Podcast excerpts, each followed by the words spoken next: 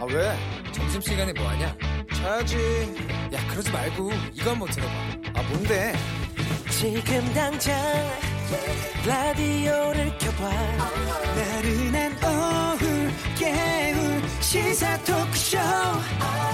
모두가 즐길 수 있고 함께하는 시간. 유쾌하고도 신나는 시사 토크쇼. 오태훈의 시사본부 네, KBS 제1라디오 오태훈의 시사본부 2부 출발하겠습니다. 이 시각 가장 핫하고 중요한 뉴스를 정리해드리는 시간입니다. 방금 뉴스 KBS 보도본부 박찬영 기자 전화 연결되어 있습니다. 안녕하십니까? 네, 안녕하세요. 네, 코로나19 상황부터 좀 정리해 주시죠. 네, 오늘 새벽 0시 기준으로 코로나19 신규 확진자는 여, 87명입니다. 어제 한때 100명 넘어갔었는데 다시 100명 아래로 내려왔고요. 예. 신규 확진자 중에 대구 경북이 가장 많은 47명 나왔습니다. 누적 어. 확진자는 8,652명, 사망자는 3명 늘어서 94명, 완치해서 격리 해제된 사람은 286명 늘어나서 2,233명이 됐습니다. 네, 추세는 좀 진정되는 모양새 같고 해외가 좀 걱정이 많이 되더라고요. 다른 나라들이. 네, 그렇습니다. 어. 그 밤 사이에 미국 중앙은행이 우리나라 비롯해서 9개 나라와 통화 스와프 계약 체결을 했습니다. 이 이후에 외환 시장 상황도 좀 궁금한데 좀 정리해 주시죠.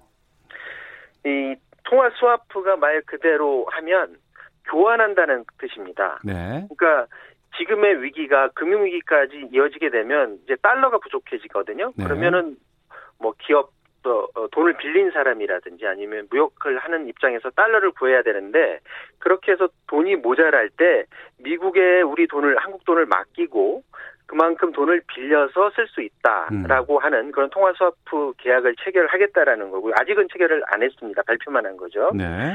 지금 미국 연준이 한국, 호주, 브라질, 멕시코, 싱가폴, 스웨덴하고는 600억 달러, 우리 돈으로 75조 원 계약 체결하겠다고 했고, 또 덴마크나 노르웨이 같은 국가하고는 300억 달러 어, 체결하겠다고 합니다. 적어도 9월까지는 음. 이런 어, 통화 스와프 계약이 유지가 되는 거고요.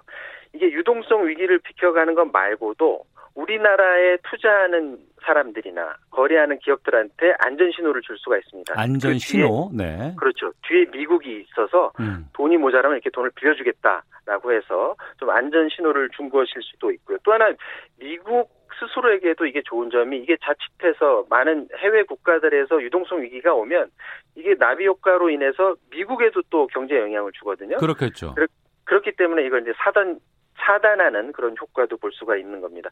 이주열 한국은행 총재가 오늘 출근길에 얘기를 했습니다. 한미 통화 스와프가 체결이 되면 곧바로 달러화를 시장에 풀어주겠다 이렇게 음. 말을 했고요. 지금 이것 말고도 우리나라는 외환 보유고가 지난 IMF 때그 위기 때의 교훈을 삼아서 지금 4천억 달러 규모로 굉장히 많이 갖고 있거든요. 네. 그렇기 때문에 한국은행은 달러 유동성 위기는 크지 않을 거다 이렇게 자신하는 그런 분위기입니다. 이번 통화 스와프 체결 소식 때문에 어제 그 원달러 환율이 많이 올라왔었어요. 그렇기 네. 때문에 오늘은 2.67% 34원 40전 내리면서 다소 충격에서 벗어나는 그런 모양새입니다. 네. 미국 정부 자국민들에게 해외여행 금지령을 내렸는데 이 여행 금지 이유 아무래도 해외 코로나19에 안전한 나라가 없다 이런 뜻으로 이해를 해도 되겠습니까? 어, 복합적인 이유가 있다고 봐야 되겠는데요. 말씀하신 것처럼 전 세계에 지금 코로나19가 확산이 되다 보니까 네. 어느 나라에 가서든지 또 감염이 될 우려가 있거든요. 음. 그렇기 때문에 이걸 차단하는 효과도 있고 두 번째로는 미국 내에서도 이미 기하급수적으로 이 확진자가 늘어버렸습니다. 네. 3월 9일만 해도 확진자가 500명대였거든요. 네. 그런데 11일에 900명, 14일에 2000명대, 그리고 일주일도 안 된 어제는 13,000명으로 올라가 버렸어요. 음. 그래서 세계적으로 봤을 때 지금 여섯 번째로 확진자가 많은 국가가 미국이 됐거든요. 예. 그리고 프랑스에 이어서 우리나라 같은 경우는 이제 여덟 번째 국가가 됐는데 그렇다 보니까 어떻게 해서든지 감염원을 차단하기 위해서라도 자국민들한테 해외 금지를 시킨 거고 세 번째 이유는 뭐냐면 해외 여행을 이 사람 미국민들이 나갔다가 자칫하다가는 미국으로 못 돌아오는 상황도 지금 벌어질 수 있다라는 겁니다. 네. 뭐냐면 미국이 지금 확진자가 많이 늘어나니까 음. 아시아나 유럽 국가들 중에서 야 미국이랑 그 비행기 당분간 중단 이렇게 결정이 돼 버리면 네. 자칫 단기간 나갔다가 미국으로 돌아오지 못하는 상황이 될 수가 있기 때문에 음. 미국이 해외여행을 이미 나간 사람들한테도 본인이 거- 그 나라에서 오래 있을 게 아니면 빨리 미국으로 돌아오라 이런 신호까지 오늘 줬습니다. 그렇다고 해서 우리나라 사람들이 미국을 지금 못 가는 거야. 우리나라 사람들이 현재는 미국 갈 수 있는 그런 상황이고요. 네. 유럽 상황은 잠깐 보면 유럽은 지금 전체적으로 누적 확진자가 10만 명을 어, 넘어서 버렸습니다. 어. 중국이 8만 명대인데 유럽 전체를 보면 어느새 지금 10만 명을 넘어섰고요. 어, 이탈리아 같은 경우는 누적 확진자가 4만 1,000명, 누적 사망자는 3,400명이 넘어선 그런 상황입니다. 네. 정치 뉴스 좀 보겠습니다. 어제 미래한국당에 큰 변화가 있었어요. 한선교 대표 사퇴를 했는데 이후 상황 어떻게 되고 있습니까? 지금 미래한국당이 오늘 아침에 곧바로 의원총회를 열어서요. 네. 불출마 선언한 원유철 의원을 음. 미래한국당의 신임 대표로 추대를 했습니다. 그 말씀하신 것처럼 미래한국당에서는 어제 많은 일들이 있었는데 네. 먼저 시발점은 어제 오전에 미래통합당의 황교안 대표가 의미심장한 말을 했었습니다. 뭐냐면 지금 미래한국당에서 비례대표 공천 순서 때문에 지금 말이 많잖아요. 그렇습니다. 이 전체 그 안정권 명단 가운데 미래통합당에서 영입한 인재들은 4명만 넣어놓고 음.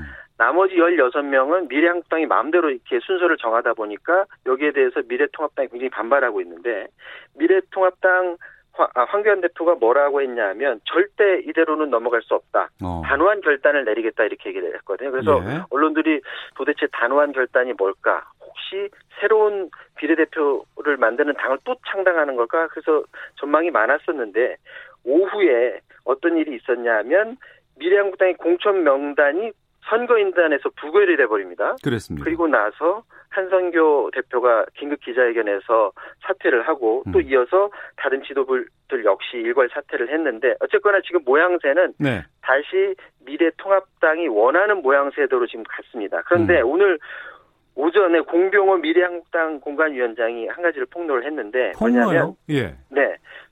박진, 박형준 전 의원, 박형준 전 의원은 지금 어, 미래통합당 공동 선대위원장이죠. 예. 이 두 사람을 어, 비례대표에 넣어달라 이렇게 미래통합당에서 요구를 했다는 겁니다. 어. 그 요구한 사항을 한성교 대표가 본인한테 얘기를 했다라는 건데 예. 여기에 대해서 황교안 미래통합당 대표는 아니 자매 정당으로서 충분 충분히 합당한 논의를 할 수 있는 것 아니냐 어. 본인이 선을 넘지는 않았다 이렇게 말을 했는데 어쨌거나 지금 후보 등록 마감일이 일주일밖에 남질 않았습니다. 그렇기 네. 때문에 이후 공천 명단 확정하고 순서 정해서 통보하는 데까지 빨리 그 절차를 밟아야 하고요. 이 같은 상황은 어, 반대인 비례 정당인 더불어 더불어 시민당도 똑같은 상황이어서 음. 이후 공천 과정을 빨리 서둘러야 하는 그런 상황에 놓여 있습니다. 알겠습니다. 방금 뉴스 KBS 보도본부 박찬영 기자와 함께했습니다. 고맙습니다.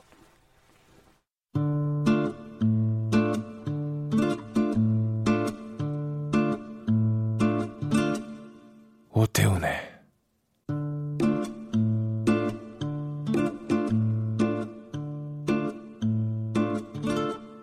시사본부 네, 1시 9분 향하고 있습니다. 시사본부는 청취자분들의 참여 기다리고 있습니다. 샵 9730으로 의견 보내주시면 되고요. 짧은 문자 50원, 긴 문자 100원, 앱 콩은 무료로 이용하실 수 있습니다. 팟캐스트와 콩, KBS 홈페이지를 통해서 시사본부 다시 들으실 수 있고 유튜브를 통해서 생중계되고 있습니다. 일라디오 혹은 시사본부 이렇게 유튜브에서 검색하시면 영상으로도 만나실 수 있습니다. 매주 금요일에는 한 주간의 언론 보도를 분석하고 비평하는 와치독 시간이 있습니다. 어, 자만 아메리카의 알파고 신하 씨 외신 기자 나오셨습니다. 어서 오세요. 예, 안녕하십니까. 이렇게 처음에 소개해 주셔서 감사합니다. 먼저 소개해 주셔서. 예, 그 좋아하시더라고요. 예. 자, 그리고 정상근 전 미디어 오늘 기자 나오셨습니다. 안녕하세요. 네, 안녕하십니까. 예. 네. 인간 본능은 다 그렇지 않습니까? 아, 그래요? 아니, 예. 전 나중에 소개해도 괜찮습니다. 네. 일부 다른 사람들도 있더라고요. 자, 4.15 총선이 오늘로 27일 정도 남은 것 같아요. 음, 이번 총선에서 그 전현직 언론인들이 많이 아, 후보로 출마를 했다고 하는데 여기에 대해서 좀 와치독에서 살펴보도록 하겠습니다. 기자협회보가 총선에 출마한 언론인을 조사했더니 언론인 출신 후보가 70명이 넘었어요. 정상훈 기자. 네네. 뭐 중간에 뭐 컷오프 되거나 경선에서 패배한 의원들도 있습니다만 네. 이 출마를 선언한 언론인들이 뭐 상당히 많더라고요. 음. 그래서 뭐 미래통합당에서 뭐 35명, 뭐 더불어민주당에서 뭐 27명 이렇게 나왔다라고 하는데 네. 어 MBC가 14명으로 가장 많았고요. MBC 출신이. 네네. 어. 이 지역 MBC까지 포함하면 한 17명 정도였던 네. 걸로 보이고 어 대표적으로는 이제 김재철 전 네, MBC 사장도 있었고 네. 또 이번에 신동호 전 아나운서도 있었고요. 음. 어, 그다음에 바- 그 배현진 뉴스데스크 앵커를 맡았던 아나운서도 있었고 네. 또 시사제작 국장을 역임했던 박용찬 등등이 있었습니다. 음. 어, 그리고 KBS도 여섯 명이 있었고 동아일보도 한 여섯 명, 네. 문화일보도 한 네 명 정도 있었습니다. 예. 정치계 보면은 언론인 출신 인사들이 꽤 많이 있죠. 네, 솔직히. 꽤 많이 예. 있죠. 어. 네. 뭐 그렇게 많진 않지만 70명이 뭐 하여튼 뭐 정치권에 보면은 뭐 지금 뭐 박태출 미래통합당 의원도 그 언론인 출신이고 네. 그다음에 더불어민주당의 김영호 의원 같은 경우에도 언론인 출신이고 또 음. 박강원 의원, 뭐 김종민 의원, 네. 뭐 그리고 비례대표 추선인 강효상 의원 뭐 등등 뭐 이번 20대에도 굉장히 꽤나 많은 언론인 출신들이 들어갔습니다. 네. 어, 언론인으로 활동을 하다가 어, 네. 기사를 쓰고 뭐 취재를 하고 이런 역할을 하다가 정치권으로 들어가는 것에 대해서는 다양한 시각이 있을 수 있습니다. 네. 외국 과 우리나라랑 좀 비교해 보면 어때요? 이제 다양한 시각들이 있을 수 있습니다라고 하셨잖아요. 예. 근데 한국은 워낙 음. 그 다양한 시각들 중에서 음. 부정적인 시각이 너무 음. 튈 정도로 많은 것 같아요. 언론인이 정치권으로 가는 것에 대해서 부정적인 시각이 대한민국에 좀 많다. 예. 네. 아니 물론 음. 물론 이거는 인정합니다. 이제 언론인들이 정치권에 넘어갈 수 있다는 그러한 분위기가 있다면 그러면 정치권에 넘어가기 직전에 음. 그럼 특정된 정당을 지지하거나 네. 그러한 성향으로 기사를 음. 내거나 그러한 거 할 할 수 있으니까 좀 바람직하지 않잖아요. 네. 그런 이유 때문에 한국에 있는 사람들이 좀 반대한다는 걸 어느 정도 얘기는 하지만 음. 근데 외국에서는 오히려 음. 이제 국민이 네. 독자들이 직접 찾아가서 아 당신이 쓰는 기사들 너무 좋고 쓰는 논평이 너무 좋은데 음. 아. 너 같은 사람이 진짜 정치인으로 해야 돼 해서 이제 독자들이 찾아가서 어. 기자를 이제 정치를 할 수 있게끔 밀어붙이거든요. 예. 그러다 보니까 외국에서는 그렇게 문제 제기가 되지는 않습니다. 어. 음. 그렇죠. 독자의 입장에서는 다양한 뉴스라든가 기사들을 보고 어 이 사람은 시각이 바람직하네. 예. 그리고 바른 길을 안내해 줄 수 있겠네라는 어 의미를 받아들이면 네. 그분한테 가서 어 당신 정치로 나가서 더 큰 일을 해 주십시오라고 얘기할 수도 있겠군요. 네. 어. 그럼 여기서 이제 우리는 비판해야 될 건 뭐냐면 네. 예를 들면 A라는 기자가 있는데 음. 아 이번 이제 선거에 출마하네. 네. 그럼 마지막 1년 동안 왜냐면 그 사람이 이제 정치에서 출마한다면 마지막 6개월이나 1년 동안 음. 그 정당에서 작업이 들어갔을 거 아니에요. 네, 네. 음. 그래서 마지막 1년 6개월 동안 행보를 보고 음. 아 이분이 그동안 음. 정치 그 이제 기자로서의 그 윤리를 마지막 6개월이나 1년 안에 어긋난 행동들을 했는지 안 했는지 네. 아 앞으로는 그 정당에 들어갈 것 같으니 미리미리 이런 기사들 하면서 분위기를 좀 내보자 음. 그런 거 있다면 이제 그때는 날 걸없게 치고 들어가야 되죠. 음, 알겠습니다. 어, 의미 있는 분석이에요. 아 감사합니다. 예. 그러면 오래간만에 나오니까 그러면 지금 이번에 언론인 출신 후보 70명이 넘었다고 하는데 몇 면을 좀 보고자 하면 네네. 어, 특파원, 메인 뉴스 앵커, 정치부장, 사회부장, 보도국장, 언론사 사장까지 좀 핵심 요직을 거친 후보들이 다수가 눈에 띈다고요. 네, 그러니까 알파고가 아까 얘기했듯이 뭐 정말 기사를 보고 아 정말 이 시각이 정말 괜찮다라고 싶으면은 뭐 많은 분들이 한번 정치를 해보는 거 어떤가라고 얘기할 수도 있고 음. 또 기자로서 본인이 어떤 문제, 사회적 문제에 매달리다 보면은 아 이거는 정말 그냥 보도만으로는 바꿀 수 없는 문제구나라고 생각을 해서 어 정치를 하는 경우도 있고 뭐 그런 어. 경우도 저는 있을 예, 수 있다라고 예, 예. 보는데 어. 근데 다만 아까 말씀하셨듯이 좀 뭐랄까요 이렇게 우리나라의 언론을 거쳐간 이 정치인들의 어, 이른바 이제 삶의 궤적이 뭐 그렇게 크게 다르진 않다는 점이 첫 번째 문제인 것 같아요. 네. 이게 뭐냐면은 뭐그 주요 보직을 이제 지내다가 이제 갔다라는 건데 음. 어, 마, 아, 말씀드렸듯이 뭐니까 이 언론사 요직 이후에 네. 그 이후에 출세의 길이 이 정치인 것인가 음. 라는 하나의 좀 회의감이 좀 들 수밖에 없는 거고 예. 어 그리고 이제 또그뭐 그만큼 이런 그 이른바 이제 요직을 거쳤다 해서 가서 뭐 하는 이제 정치인들의 행위가 뭐 대중들한테 그렇게 크게 와닿았는가라는 음. 점도 또 하나의 좀 문제가 되겠죠. 그러니까 뭐 그러니까 누군가에게 뭐 언변만 언변하고 또 글발만 화려한 뭐 그런 기자 출신 정치인보다는 누군가 또 기억에 남을 만한 의정 활동을 한 정치인이 좀 있었어야 되는데 네. 어, 그런 사람들이 별로 보이지가 않았고 또 우리나라 언론의 신뢰도가 그만큼 또 낮아져 있는 상태이기 때문에 음. 그 해외처럼 이렇게 뭐 그 뭐 많은 분들이 막 기사를 보고 뭐 정치에 이 사람 하면 좋겠다 뭐 이런 여론은 별로 이렇게 많지 않은 것 같습니다. 해외에는 코미디언들이 정치를 하다가 대통령 된 적도 있는데요. 네. 저도 코미디 하고 있잖아요. 언론인기도 하고. 언론도 하고 코미디언도 하고 네. 아 그러네요. 예. 네. 어, 알파고 기자. 네. 어. 이제 다음 총선대를 기대하겠습니다. 자 그러면 와, 웃음소리 조금만 좀 줄여주시고. 아 죄송합니다. 예, 예. 아니, 뭐, 죄송할 건 아니고요. 그러면 지금 이번에 70명의 후보가 이렇게 등록을 하고 네네. 이제 선거 운동에 참여를 했을 때 그러면 언론인들이 이 후보들에 대해서 좀 검증 기사 같은 것들을 좀 해볼 필요가 있지 않았을까 싶기도 하거든요. 음, 그 언론인 출신에 대해서 그러니까 네. 그동안에 기사로서 이제 평가를 받을 수 있는 그렇죠. 검증할 수 있는 것을 맞아요, 맞아요. 또 보도로 해줘야 되지 않을 거 아니에요. 그렇죠. 뭐 하여튼 뭐 이런 검증에 대한 보도도 좀 필요한데 음. 어뭐 그런 검증들은 사실 좀 있긴 합니다. 그러니까 우리나라에서 뭐 요직을 거쳤다는 것은 아까 아포가 얘기했던 거에 그 이른바 이제 단점. 그러니까 이 요직을 이용해서 어떤 특정 정파의 편을 들다가 어, 누구나 예상할 수 있는 그 정파로 이제 흘러가는 좀 그런 경로들이 뭐 다반사였기 때문에 음. 뭐 어떤 이렇게 이른바 뭐 기자 생활을 하다가 이 정치인으로 변신한 분들에 대해서 뭐 폴리널리스트라는 규정도 있고 네. 또 여기에 뒷받침하는 근거로 그 사람들이 그동안 써왔던 이제 기사와 또 논평, 뭐 음. 칼럼 등도 분석을 하는 경우들도 뭐 지금은 있죠. 네. 네. 근데 선생님 이거보다 더 위험한 경우들이 있어요 해외는. 어떤 위험한 거? 예를 드는 거예요. 그냥 전제하에서 네. 기자가 살짝 진보 성향이 있는 기자인데, 네. 근데 갑자기 정선에서는 보수 정당에서 출마를 해요. 예. 근데 마지막 6개월이나 1년의 기사들을 보면 각 이렇게 조금씩 조금씩 조금씩 진보에서 보수로 넘어가는 아. 성향이 보이더라고요. 예. 그럼 그 사람한테 신뢰가 안 가죠. 왜냐하면 어. 갖고 있는 생각을 음. 정치적인 혜택, 음. 이익을 위해서 음. 바로 순식간에 바뀌었다는 것도 하나의 문제이니까 네. 그것도 일정으로 좀 약간 살펴봐야 되는 거 아닌 가 그럼 싶어요. 반대적인 측면으로 봤을 때 정치권은 왜 언론인들을 선호할까요? 어 글쎄요. 뭐 사실 뭐 선호하는지는 잘 모르겠습니다만 근데 뭐랄까요. 제 생각에는 말을 잘해서 아니에요? 음. 다루기 쉬운 존재들이 아닌가라는 생각이 좀 한편으로 드는데. 정치권에서 언론인을 다루기 쉬운 존재로 인식한다. 어, 네, 일단 뭐, 일단 언론인들 같은 경우에는 뭐 도제식 교육을 받아왔기 때문에 좀 상하 관계에 좀 익숙하기도 하고, 어. 어, 그리고 그 권위를 인정받는 것을 굉장히 또 좋아하기도 하고, 음. 어, 반면에 좀 이렇게 짧은 지식으로 이 출입처, 저 출입처 옮겨가다 보니까 네. 뭐 특별한 전문성은 없는.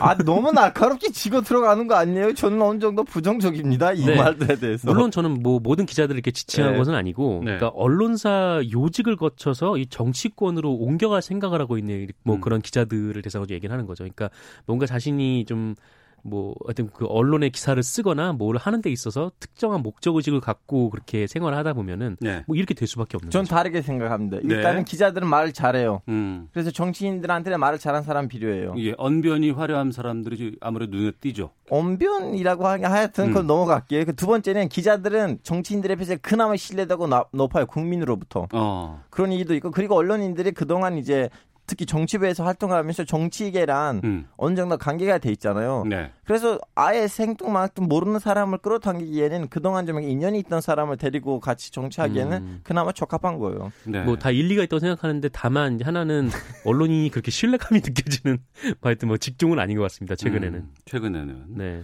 그러면 이전에 아니면 지금까지의 언론인 출신들의 국회의원들 아니면 정치인들을 좀 분석해 봤을 때 뭐 활동의 성과라든가 뭐 이런 것들 좀 비교한 게 나온 게 있어요? 아, 네. 기자협회보가 관련해서 기획 기사를 썼는데 이그 뭐 의정 활동을 비교를 한 거죠. 네. 그러니까 다른 국회의원들과 언론인 출신 국회의원들의 의정 활동을 비교를 했는데 어 일단 이 평균 발의 법안 개수가 어 평균으로 78.53개로 전체 의원들보다는 높습니다. 음. 이 전체 의원들이 한 70개 정도 됐거든요. 네.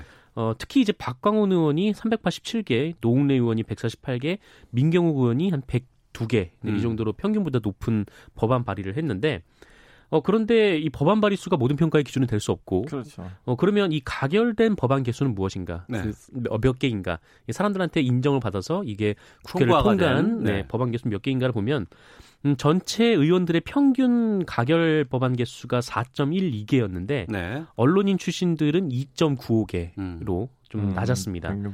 음, 박강원 의원이 22개, 이 노웅래 의원이 9개 이렇게 해서 의원 2명만이 평균을 넘었었다라고 하고 네.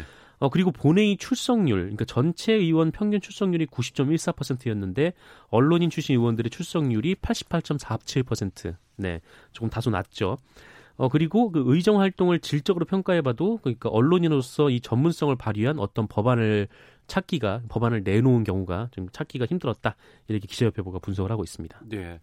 어, 많은 수의 언론인 출신 후보들이 활동을 했고 또 경선을 통과한 사람도 있고 또 경선을 통해서 떨어진 사람들도 있어요. 네네. 이번 4.15 총선에서 어떤 선택을 받을지 좀 지켜보도록 하겠습니다. 자, 어, 자만 아메리카의 알파고 신하시 외 신 기자, 정상근 전 미디어오늘 기자 두 분과 함께 너무 노골적으로 언급하신 것 같은데요. 와치독 어, 다음 주제로 가보도록 하겠습니다. 코로나19 언론 보도 예. 벌써 지금 5주차에 5주째를 네, 맞고 있어요. 있죠. 예, 뭐할 수밖에 없는 상황입니다. 맞아요. 계속 나오니까 이번에 보니까 아닌 말고식의 보도를 쓰고 나서 기사가 문제가 되니까 삭제한 기사가 있었어요. 네, 최근 그 언론 지면, 그 신문을 보시는 분들은 많지 않겠지만 그 언론 지면을 보면 바로 잡습니다가 요새 꽤나 많이 나오고 있는 편인 것 같아요. 그러니까 네. 뭐 일단 이렇게 질러놓고 그 슬쩍 삭제하는 보도들도 좀 있는데, 음 대표적으로 그 최근에 봤던 이 제가 본 가장 좀 나쁜 보도 중에 하나가 어, 지난 15일 그 온라인 조선일보 온라인판에 어, 이런 기사가 나왔습니다. 단독 대구 다녀온 공중보건의의 얼굴에 어, 방역가스를 뿌린 섬 주민들 뭐 이런 제목의 기사가 나왔는데 네. 그러니까 전라남도의 한 섬의 주민들이 어, 대구에 이제 코로나19 지원을 갔다 온 이 공중보건의에게 어, 뭐 섬 사람들을 다 죽일 셈이냐, 뭐 대구 의사가 왜 여기 와 있느냐 라면서 어, 얼굴에 이제 방역가스를 뿌렸다라는 거죠. 어. 어 그런데 이 기사가 하루 만에 이- 뭐 가타부터 말이 없이 그냥 살짝 수정이 되는데 이 전남의 한 섬 주민들이 대구로 진료 파견을 다녀온 이 공중 보건의를 향해서 방역용 소독약품을 뿌려서 논란이 일고 있다. 뭐 이게 첫 문장이었는데 이게 어떻게 바뀌었냐면 그런 주장이 제기돼 논란이 일고 있다 이렇게 수정이 됐습니다. 아 주장이 제기돼 논란이 되고 네, 있다. 그러니까 앞에는 뿌려서 논란이 됐다. 음. 뒤에는 그런 주장이 나와서 논란이 되고 있다라는 거였고 네. 어 그리고 뭐 그 공중 보건이 그 본- 기사 본문에 보면은 이 공중 보건이 얼굴에 가스를 뿌렸다 이렇게 얘기가 나와 있는데 그 부분은 아예 삭제가 된 상태였고요. 네. 그러니까 이 결국 뭐 이렇게 뭐 기존에 있던 기사와는 좀 다른 기사가 된 건데 이 마지막에는 결국 이 공중 보건이가 뭐 별도로 어, 그 기사는 사실과 다른 부분이 많다라고 해서 이제 오보로 좀 판명이 나왔는데 좀 이렇게 이런 식의 좀 기사들이 이어지고 있습니다. 아, 주장이 나오면 그걸 확인하는 게 기자 아니에요? 근데 어, 네, 확인하지도 그렇죠. 않고 그렇게 기사를 쓰는 거는 이해가 안 되는데. 이제, 이제 주장보다는 그 주장으로부터 나오는 논란을 음. main으로 삼으신 것 같아요. 네. 음. 그리고 뭐 확인되지 않은 뭐 정보 때리기식 보도를 했다가 삭제를 한다거나 뭐 유체 이탈식 반론 보도하는 경우도 있었다고 하고 그 노르웨이와 강경화 외교부 장관 관련 언론 보도는 어떤 내용이었습니까? 아, 네. 어, 일단 서울경제 보도였는데요. 네. 이 노르웨이 강경화 전화 끊자마자 한국인 아예 입국 금지라는 제목의 기사를 냈어요. 그러니까 음. 강경화 장관과 그 노르웨이 그 외교 당국 관계자가 통화를 한 뒤에 어, 노르웨이가 한국인들을 입국 결정을 입국 금지를 결정했다. 뭐 이런 취지의 기사였는데 어 그런데 이 다음 날 다시 이제 기사를 내 가지고 노르웨이 대사 입국 금지 강경화 장관 통화 시점과는 무관 급히 결정돼 못 알려란 제목으로 기사가 나왔습니다. 그러니까 음. 이전에는 강경화 장관이 전화를 한 이후에 뭐 입국 금지가 내려졌다라는 기사가 나왔는데 그 다음 날에는 뭐 가- 똑같이 단독 단독이라는 타이틀을 달아가지고 그건 강경화 장관의 통화 시점과는 무관한 거였다라고 어 앞에 기사를 뒤에 기사가 반박하는 어. 그것도 이제 한 매체 안에서 좀 예. 이런 네 일이 있었습니다. 예. 그리고 강경화 장관 그 BBC와 인터뷰했었잖아요. 네, 그 네, 네. 이후에 또 여러 가지 뭐 문제성 보도들이 꽤 나왔다면서요. 아, 네. 이 한국경제가 지난 15일 온라인판에 이 BBC에 출연해서 한국식 코로나 대응 자화자찬한 강경화 이렇게 어, 제목의 기사를 내고 어, 이 인터뷰가 뭐 비판을 많이 받고 있다. 좀 음. 국내에 좀 우호적이지가 않다. 좀 이런 내용의 보도를 냈는데 어, 이것도 좀 사실이라고 보기 어려웠거든요. 그래서 슬쩍 삭제를 하는 또 일이 있었습니다. 네.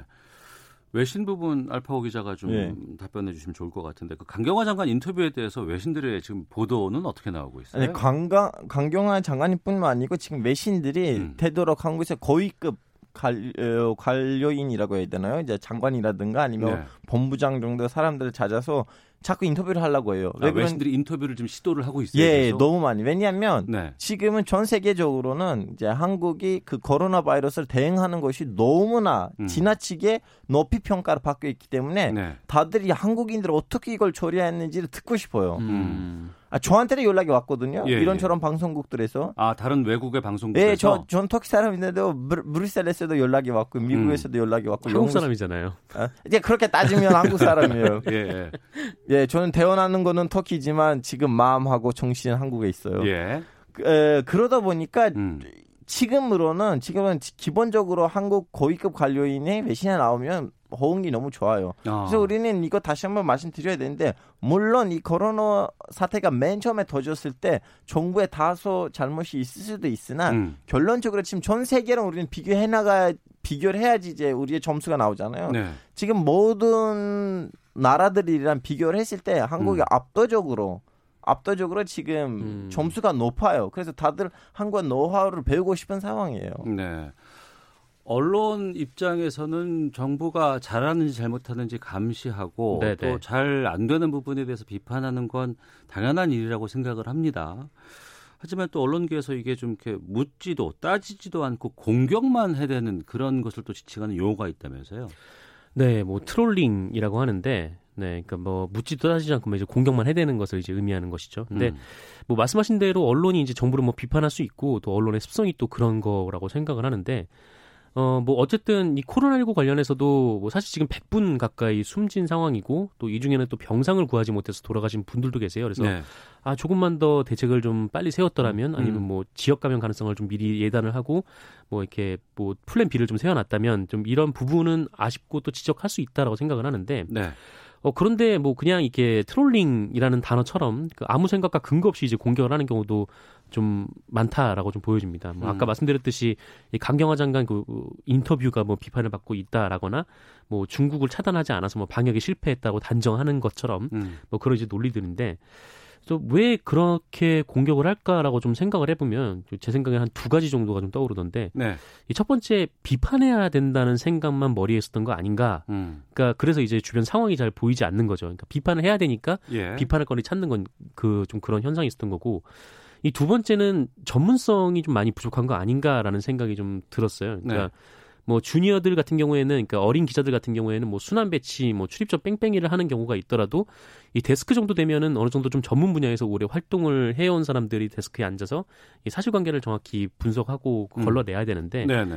이 데스크들도 되기 전까지 계속 이제 여기저기 출입처로 옮겨 다니니까 음. 뭐 어느 한 곳에서 좀 전문 영역을 만들 수가 없고 그러니까 전문성은 없는데 비판을 해야 되고 하니까 좀 이런 사고가 났던 거 아닌가. 그럼 저는 이제 예전에 메르스 사태 때도 네. 그때는 진짜 완전히 외신 기- 매일매일 한국 기사를 메르스 사태 때. 예. 아, 예, 예. 지, 지금 두 개를 비교를 했을 때 무슨 문제가 있냐면 음. 메르스 때도 분, 정부를 비판하는 기사들이 있었고 그리고 메르스 때 우리는 나름 실패했기도 했는데 네. 근데 지금 코로나에서도 정부를 비판하는 기사들인데 그 비판된 기사들을 비교를 하자면 메르스 때 나온 비판 기사들의 특징이 이거였어요. 네.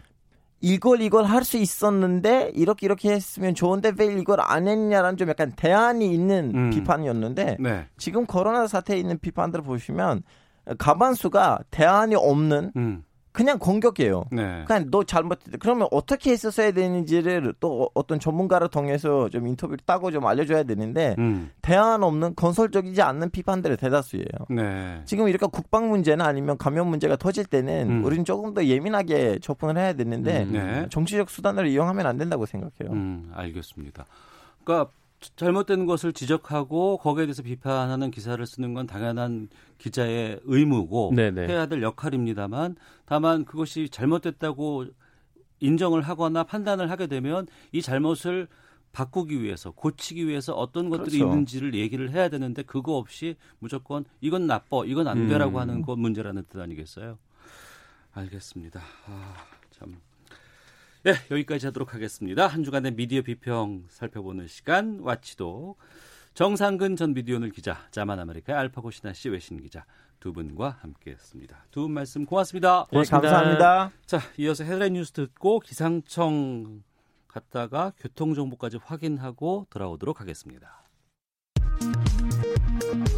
유럽 입국자들 가운데 코로나19 확진자가 계속 늘어남에 따라 정부가 유럽에서 입국하는 모든 내외국인을 상대로 코로나19 진단 검사를 실시하기로 했습니다.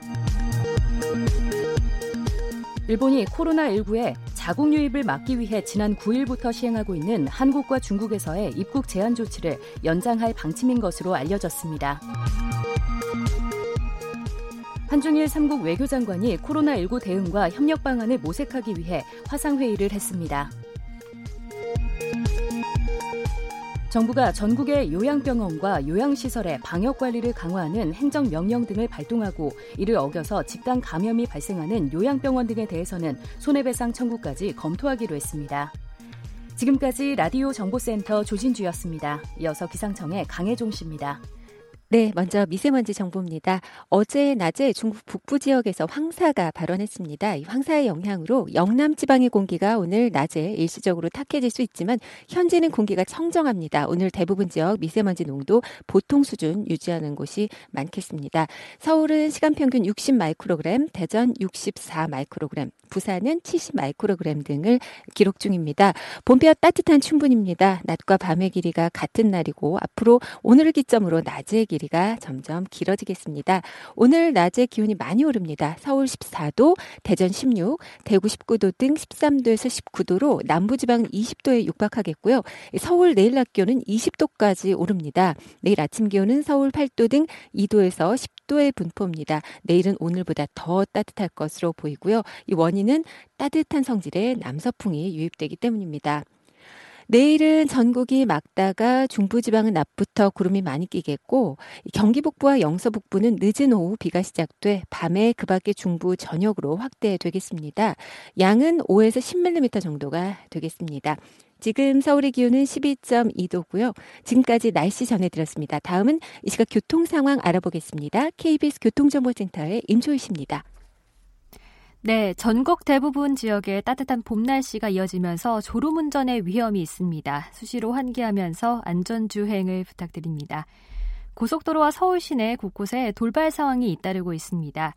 현재 남해 이지선 고속도로 서부산 방향 냉정 분기점 부근 1차로에서 사고를 처리 중인데요. 뒤로 1km 정체입니다. 서해안 고속도로 목포 쪽으로는 매송 부근에 고장난 차가 서 있어서요. 조심히 지나셔야겠습니다. 서울 시내 올림픽대로 잠실 방면 반포대교를 조금 지난 지점 2차로에서 추돌 사고를 해결하고 있어서요. 차로 변경에 유의하셔야겠습니다. 올림픽대로 공항 쪽으로 양화대교와 성산대교 사이 4차로에서 작업을 하고 있으니까요. 이 구간 막히지는 않지만 도로 이용에 참고하셔야겠습니다. KBS 교통정보센터였습니다.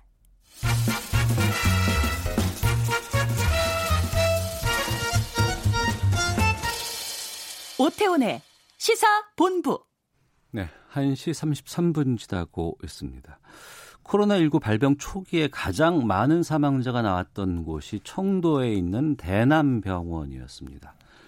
아, 고령의 정신질환자가 공동으로 생활을 했던 이곳이 우리 사회에서 가장 취약한 곳이었고 그곳에서 전염병이 발생을 한 거죠.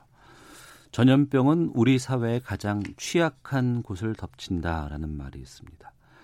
우리나라의 공공의료에 대해서 좀 살펴보던 시간 갖도록 하겠습니다. 시사본부 금요 초대석. 우리나라 공공의료를 대표하는 기관이죠. 국립중앙의료원의 임준 공공보건의료지원센터장과 함께합니다.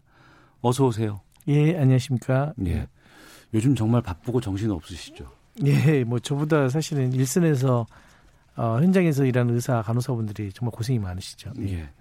기본적인 질문부터 드릴게요. 예. 국립중앙의료원의 공공보건의료지원센터라는 곳이 어떤 일을 하는 곳이에요? 한마디로 저희 센터는 이제 그 정책 연구 지원 조직이라고 할 수 있습니다. 네. 네, 정부의 공공보건의료 정책을 지원하거나 아, 어, 우리나라에 있는 공공병원에 대해서 이제 여러 가지 평가 업무라든지 시설 장비 인력을 지원해 주는 업무 그리고 정보 체계도 구축하고 통계도 생성하고 네. 그리고 질도 높아져야 되기 때문에 음. 질 향상 업무를 뭐 지원하는 업무 여러 가지 업무도 수행하고 있습니다. 의료기관 하면은 가장 먼저 생각나는 게 고, 병원이에요. 예. 우리 주변에는 병원이 상당히 많이 있습니다. 또 뭐 상가 가기 위해서도 병원을 가기도 하고 예. 뭐 약국을 가기도 하고 하는데 공공 의료라는 건 어떤 개념인 거예요? 공공 의료는 사실 두 가지 의미로 좀 생각해 볼 수 있습니다. 먼저 어, 공공의 목적을 실현하기 위해서 정부가 직접 운영하는 이제 병원들이 있습니다. 공공병원도 네. 있고 보건소가 있죠. 음. 이런 데서 어, 수행하는 사업이나 서비스나 활동 이거를 이제 공공의료라고 쉽게 얘기할 수 있을 것 아, 같고요. 아, 보건소가 바로 대표적인 기관이군요. 그렇죠. 그리고 예, 뭐 예. 지방의료원, 국립대병원도 음. 공공의료죠. 네. 근데 이제 이것만으로 설명이 되지 않는 부분이 있습니다. 음. 왜냐하면 민간을 포함해서 기능적으로 공공의 목적을 실현하기 위한 활동들이 있습니다. 네. 대표적으로 어, 국민의 생명과 안전에 관한 필수 보건 의료 영역이 있습니다. 필수 예, 필수 보건 의료의 영역. 아, 예, 예. 대표적으로 응급, 아. 외상, 뭐 심혈관 질환이라든지 아, 예, 예. 예 그리고 이제 감염. 어. 병 그리고 뭐 분만 신생아 굉장히 중요하지 않습니까? 그럼요. 예. 정신 건강이라든지 지역사회 건강 관리라든지 음. 이런 부분들은 이제 필수적인 영역이기 때문에 네.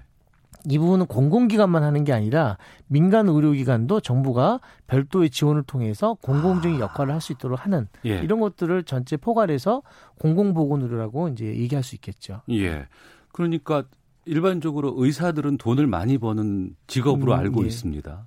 그리고 돈이 잘 벌리는 또 과가 있잖아요. 예. 근데 예. 그런 곳으로만 몰리면은 전체 사람들의 아픈 곳을 치료해 주는 것을 다 공, 평등하게 할 수는 없기 때문에 음. 그런 걸 국가가 지원하기도 하고 여러 가지 그 뭐 자금이라든가 이런 것들을 좀 줄 수 있는 그런 체계들이 다 포함되어 있는 거군요. 예, 그런 개념이라 볼 수 있습니다. 어, 예. 그러면 국립중앙 의료원이잖아요, 이름이. 예. 일반 병원과 이 의료원은 차이가 있는 거예요, 또?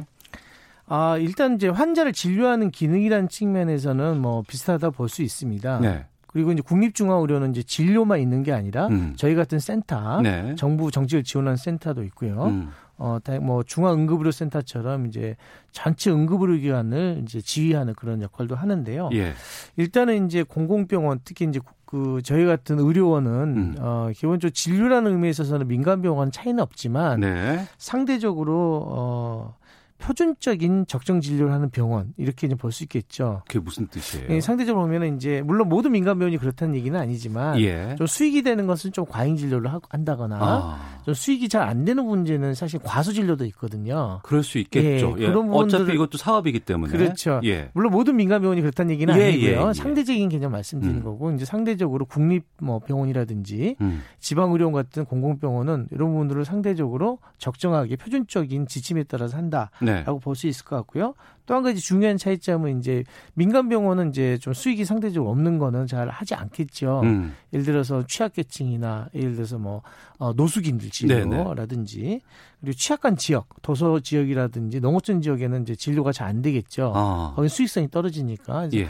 이런 데에서 이제 취약한 계층이나 지역에 에, 진료를 하는 역할들을 이제 공공의료가 많이 공공의료 기관이 많이 담당해 왔다라고 볼 수 있겠습니다. 그럼 거기에 대한 주 예산은 정부에서 다 지원하는 건가요? 어, 일반적으로는 이제 병원과 마찬가지로 어, 기본적인 그 어, 재원은 음. 건강보험이 일차적이고요. 아. 네, 그리고 이제 거기에 부족한 부분들은 일부 예산이라든지 뭐 별도의 지원금들이 이제 가는 것으로 어, 되어 있습니다. 그러면 그냥 일반적으로 제가 좀 예를 들어서 질문 드려볼게요. 제가 그냥 아파요. 예. 그러면 이제 민간 병원을 갈 수도 있고 의료원을 갈 수도 있잖아요. 예. 그럼 아무데나 가도 상관없는 거예요. 어, 당연하죠. 예, 어. 예, 상관없습니다. 지금은 우리는 선택권이 환자에게 있기 때문에 네. 물론 이제 의원을 거쳐서 가야 되겠지만 네, 네. 어, 병원에 왔을 경우에 뭐 어느 의료기관 간다 해서 차이가 있는 건 아닙니다. 음. 상대적으로 그렇지만 진료는 동일하지만 네. 진료에 있어서 이제 뭐 다 그렇다는 얘기는 아니지만 그래도 어 공공병원들은 이제 과잉 진료를 하지 않고 비급여 진료를 음. 어 되도록이면 최소화 줄여 나가는 이런 경향이 있겠죠. 네. 표준적인 진료를 하도록 되어 있기 때문에. 예. 참 태어나서 코로나 19라는 이런 상황이 발생할 거라고는 정말 예측하지 못했습니다. 예. 그리고 지금 이게 전 세계로 뭐 대륙을 가리지 않고 인종을 가리지 않고 지금 확산하고 있고 아직도 치료제라든가 백신 같은 건 나오지 않은 상황이에요. 그렇다 네. 보니까 공공의료가 상당히 지금 주목받고 있습니다. 네. 이건 왜 그렇다고 보세요? 일단은 이제 감염이라든지 감염 포함한 공중보건 위기 상황 그리고 응급 같은 이제 재난 상황 음. 이런 상황에서는 이제 평소에 발생하지는 않지 않습니까? 네. 평소에 발생하지 않는다는 것은 이제 평소에 결국 수익이 발생하지 않는다는 거죠. 환자 진료를 통해서 수익을 창출해야 되는데 음. 건강보험에서 돈을 받는다거나 네. 그런데 이제 이런 거는 특정 사회에서 발생하는 거기 때문에 어 현재에서는 이제 수익이 발생하지 않죠. 그렇지만 음. 비용은 계속 들어갈 수밖에 없죠. 그러네요. 왜냐하면 예, 예. 어, 그런 체계를 유지해야 되기 때문에 어. 그런 상황에서는 민간 병원이 거기에 투자를 하기는 어렵죠. 예. 민간 병원이라는 것은 이제 지금 외국과는 좀 달리 우리나라 음. 민간 병원은 정부가 시설 투자를 하는 게 아니기 때문에요. 예. 어, 외국은 이제 서, 서구 같은 경우에서 민간 병원도 정부가 투자를 합니다. 아, 그래요? 예. 어. 그래서 어, 운영만 민간이 하는 것이지 실제 음. 공공병원과 큰 차이가 없는데 네. 우리는 민간 병원을 정부가 투자하는 게 아니기 때문에 기업에서 뭐 대형 병원을 많이 갖고 있잖아요. 그렇죠. 근데 예. 사실은 이제 비영리 법인이기 때문에 사실 은 엄격한 의미면 영리 기관은 아닙니다. 네. 법인병원은. 음. 어, 그런 측면에서 이제 사실 공공의료 굉장히 중요하다. 우리가 소방서를 한번 생각해 보시면 쉽게 이해할 수 있습니다. 아, 예. 우리가 예. 불이 안 난다고 어. 운영이 안 된다고 소방서 뭐 문을 닫는다고 이거는 있을 수 없는 거 아니겠습니까? 불날 때만 운영할 수는 없는 거죠. 그렇죠. 예, 미리 예. 다 준비를 해야 됩니다. 어. 그래서 감염병이 발생하지 않았거나 음. 응급이 없는 상황이라 하더라도 사실 네. 준비 태세를 갖춰야 합니다. 음. 그래서 인력과 시설을 갖추고 그리고 계속적으로 시뮬레이션 훈련을 해야 되겠죠. 네. 그래야지 정말 직접 그런 문제가 발생했을 때 빨리 대처할 수 있고 어. 소중한 생명을 구할 수 있기 때문에 그래서 그런 부분에 있어서는 민간이 하기 어렵고 공공의료가 이런 필수적인 부분들은 이제 수익이 나기 어렵기 때문에 이런 예. 문제들은 이제 공공이 중심적 역할을 할 수밖에 없지 않을까라는 생각이 듭니다. 예. 그러면 우리나라의 공공 의료의 수준은 다른 나라들과 비교해 봤을 때 어느 정도 위치해 있다고 봐야 돼요? 아, 뭐 거의 바닥이라 봐야죠. 아, 바닥이에요, 우리가? 예, 거의 바닥이죠. 예. 어.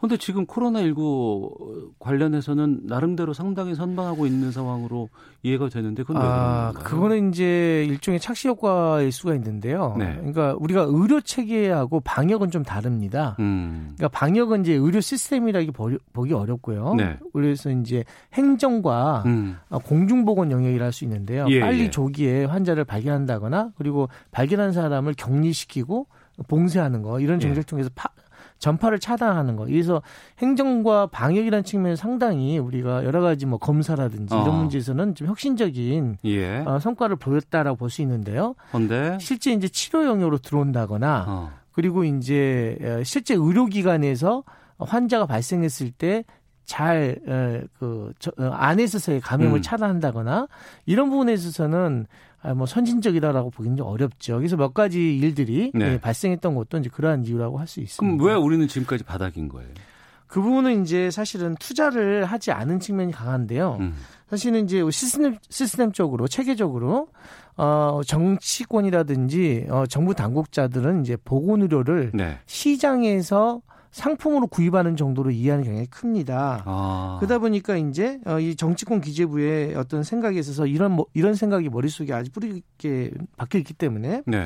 실제적으로 보건 의료를 어, 공적인 영역으로 한다는 거에 대한 생각이 별로 없는 거죠. 그거는 민간 병원이 큰 병원 있지 않아? 음. 예를 들어서 우리가 빅4, 빅5, 뭐 빅5에는 서울대학병원도 들어가 있으니까 네. 서울대학병원을 제외하면 큰 대학병원들이 있는데 어. 사립대학병원이 있는데 예. 그들이 해결하면 된다라는 생각이 뿌리 깊게 있는 거죠. 어. 그러다 보니까 공공병원을 투자하지 않고 예. 어, 그런 상황에서 지금 뭐 기간수로 하면 은 10%도 안 되고 병상으로 해도 10%밖에 안 되는 상황입니다. 음. 그러나 서구는 다르죠. 서구는 이제 보건의료는 기본적으로 공공 영역이라고 생각하기 때문에 아, 보건 의료가 공공의 영역이라고 생각하는 거죠. 아. 그렇기 때문에 직접 공공병원을 만들거나 네. 민간 병원이라 하더라도 기독교나 아니면 카톨릭 계열의 민간 병원이라 하더라도 음. 거기에 시설 장비 운영비를 정부가 투입을 하는 거죠. 네. 실제 운영권만 민간이지 실제 전체적으로 공공병상으로 운영된다라고 볼 수 있습니다. 예. 그런 측면에서 이제 우리는 공공의료가 어, 일반 보건의료에 있어서의 아주 일부 취약한 그걸 자녀적 복지라는 표현을 쓰는데요. 네. 어, 민간이 하지 않는 영역에 선택적으로 하는 것으로 이해하고 있습니다. 그래서 음. 민간이 하지 않는 것은 앞서 얘기한 것처럼 돈이 좀 안 되는 거, 네. 그리고 취약한 계층, 그리고 가난한 동네, 에, 농어촌 지역은 이제 에, 수요가 많지 않으니까 음. 투입을 하지 않죠. 네. 이런 부분만 하는 거를 공공의료를 하다 보니까 정작 중요한 응급이나 외상이나 심혈관 질환이라든지 감염병이 발생했을 때 대응할 수 있는 수단이 매우 부족한 것이 현실입니다.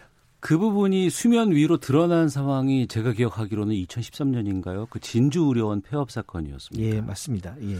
당시엔 폐업 결정 났잖아요. 예. 그때는 어떻게 그 결정이 났었을까요? 그게 앞서 말씀드린 것처럼 동일한 논리입니다. 음. 사실은 이제 공공병원을 하다 보면 공공병원이 표준적인 진료를 하다 보면 당연히 음. 수익성이 좀 떨어지겠죠. 네. 그리고 또 한 가지는 민간 병원이 하지 않는 역할도 해야 됩니다. 네. 예를 들어서 주치자라든지 음. 노숙인이라든지 아. 가난한 사람들 치료하면 당연하게 비급여 이런 걸 해서는 안 되겠죠. 예, 예. 어, 그러면 당연히 수익이 떨어집니다. 음. 물론 이 요새 조금 최근 어, 최근에 와서 건강보험에서 조금 이제 보조를 해주고 있어서 상황은 네. 좀 나아지긴 했지만 그러다 보면 당연히 적자가 발생하겠죠. 음. 그래서 적자가 발생하는 병원들을 어떻게 했냐면 지금까지는 시도 시도가 적자를 보존해 줬는데 네. 자 그나마저도 아까운 거죠. 어. 예, 진주의료원 사태라는 것은 뭐 계속 적자를 왜 우리가 메워줘야 돼? 예. 그냥 민간 병원이 있으면 민간 어. 병원이 하면 되는 거 아니야? 예, 라는 예. 그런 논리로 이제 폐쇄를 해버린 거죠. 예. 예. 그런 논란이 또 기억나는 게 최근입니다. 아주대 병원하고 이국종 교수 간의 갈등 같은 거 있잖아요. 예. 지금 권역 외상센터의 역할 이거를 일반 대학병원에 맡길 게 아니라 국가가 해야 된다라는 얘기도 참 많이 나왔었거든요. 예. 여기에 대해서도 좀 말씀해 주세요.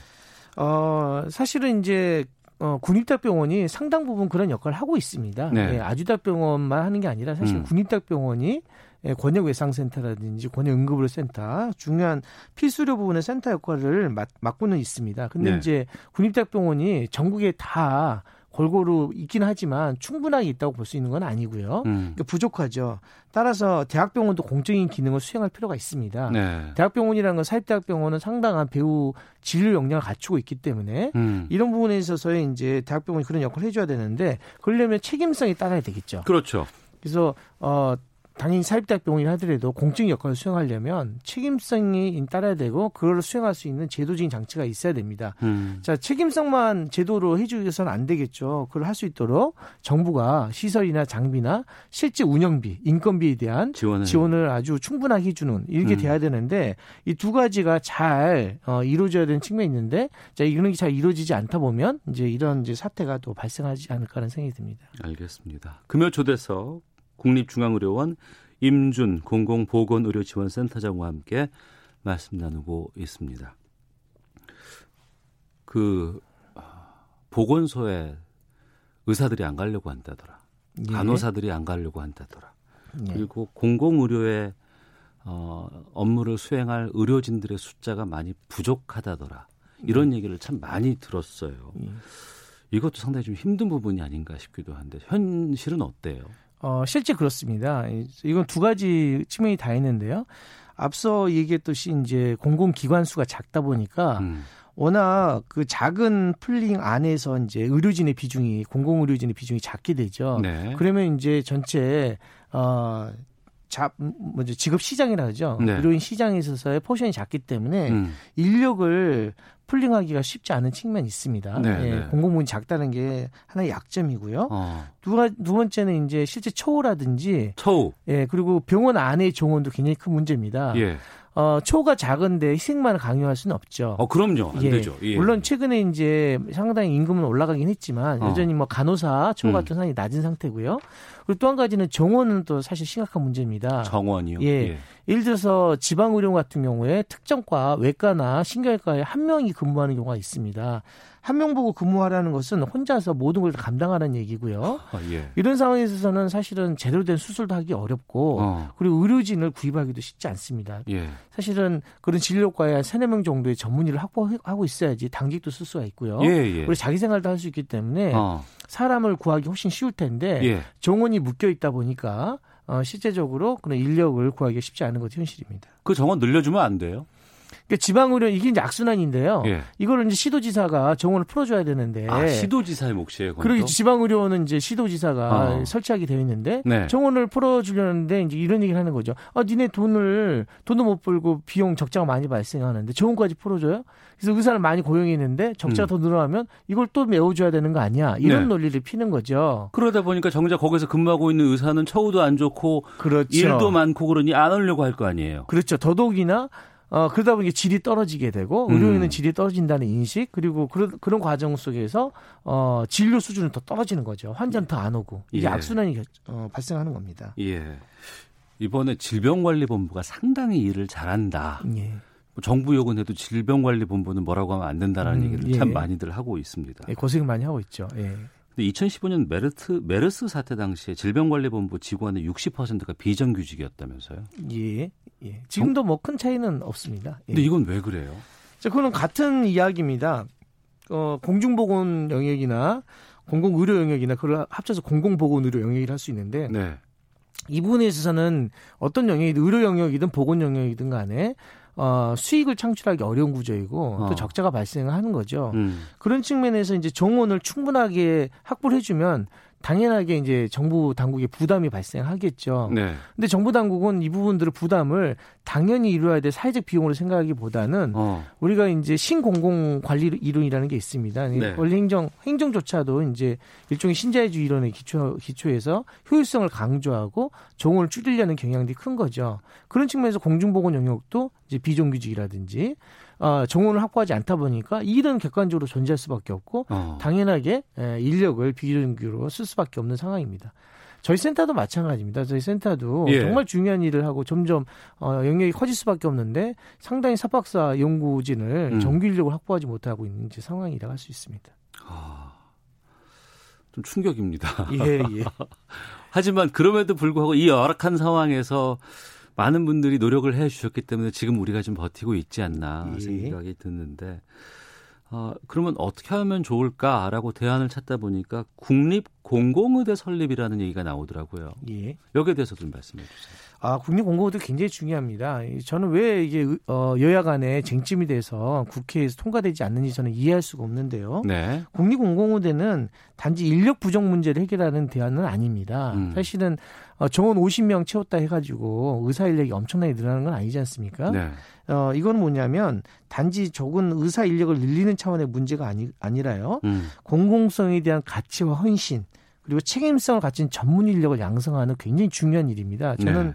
이거를 어 공공 사관학교 공공의료 사관학교라고 저는 이제 아. 명명을 붙이고 싶은데요. 예, 예. 우리가 이제 그런 어 재난 상황이나 응급 상황에서 헌신적으로 주도적으로 일할 수 있는 그런 헌신적인 그 의료인들이 필요합니다. 그 네. 그 의료인들이 공공의료, 필수보건의료, 역학조사관 이런 데 배치가 돼야 되는데 음. 이런 부분들은 갑자기 의사 보고 가려서 되는 게 아니라 처음 출발해서부터 종원을 뽑는 것에서부터 공부 잘해서 뽑는 게 아니고 네. 그런 어떤 어 가치를 갖고 있는 친구들을 선발해야 될 것 같고요. 어. 충분하게 교육을 시켜야 되고 예. 그리고 의무복무도 해야 되겠죠. 네. 그런데 단지 의무복무라는 게 공중보건 의사 정도로 의무복무하는 것이 아니라 어. 정말 헌신성을 갖는 그런 사관생도들을 길러내야 되기 때문에 이거는 저는 안보의 관점으로 봐야 되는 거 아니냐. 예. 지금 공공의료는 사실은 이제 저는 안보의 개념으로 격상돼야 된다 이렇게 생각을 합니다. 그러면 국립 네. 공공의대 만들기 위해서는 뭐 하면 돼요?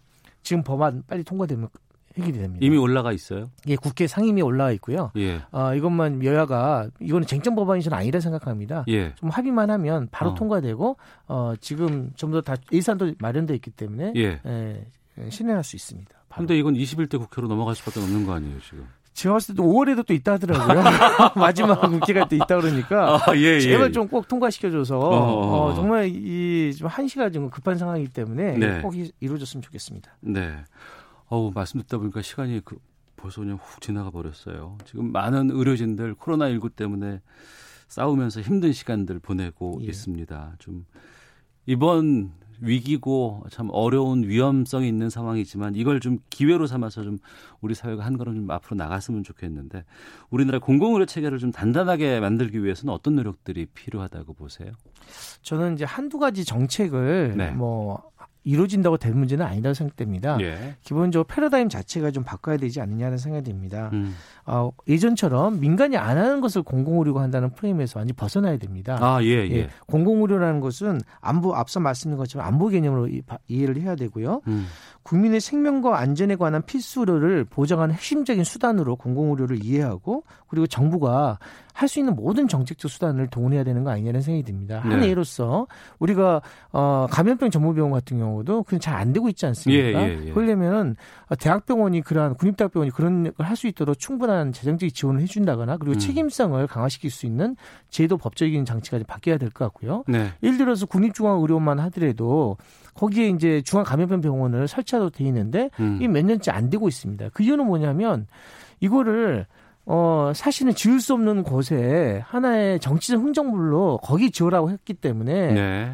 그런 데서는 중앙감염병 병원이 만들어질 수가 없는 거죠. 실제적으로 임상적 리더십을 가질 수 있는 음. 제대로 된 적절한 곳에 만들 수 있는 환경을 만들어주는 거, 네. 그리고 공공의료에 대한 패러다임을 바꿔주는 거, 이게 지금 어, 가장 음, 정부가 해야 될 역할이지 않을까라는 생각이 듭니다. 알겠습니다. 자, 우리나라 공공의료를 대표하는 기관입니다. 국립중앙의료원의 임준 공공보건의료지원센터장과 함께 말씀 나눠봤는데요. 어, 같이 노래 듣고 싶다고 했더니 G.O.D의 촛불 하나를 선택해 주셨어요. 예, 예. 어떤 의미가 있습니까? 이거는 뭐 제가 추천하기보다도요. 제가 네. 아내에게 물어봤더니 이 네. 곡을 좀 추천해 주더라고요. 아, 이 의미가 코로나로 지치고 힘든 분들에게 예. 위로가 될 수 있는 노래라고 얘기를 했는데 저도 한번 어제 몇부 들어봤는데요. 네. 참 뭐 좋은 노래다는 생각이 들었습니다. 알겠습니다. 예. 오늘 좋은 말씀 잘 들었고요. 건강하시고요. 예, 감사합니다. 예. 자, 0201님 진주의료원 문 닫았을 때 생각납니다. 공공의료 얼마나 중요한지 알려주셔서 고맙습니다. 가윤하님 공공의료원도 더 만들고 공공 공공의대도 꼭 만들어야 합니다. 라고 의견 주셨습니다. 시사본부 마치겠습니다. 전 다음 주에 뵙겠습니다. 안녕히 계십시오. 주는 대로 그저 받기만 하면 모든 것은 그대로 싸울 텐가 포기할 텐가 주어진 운명에 굴복하고 마챈가 세상 앞에 고개 숙이지 마라 기죽지 마라 그리고 우릴 봐라 쉬고 힘들 땐내 얘기돼 언제나 네 곁에 서 있을게 혼자라는 생각이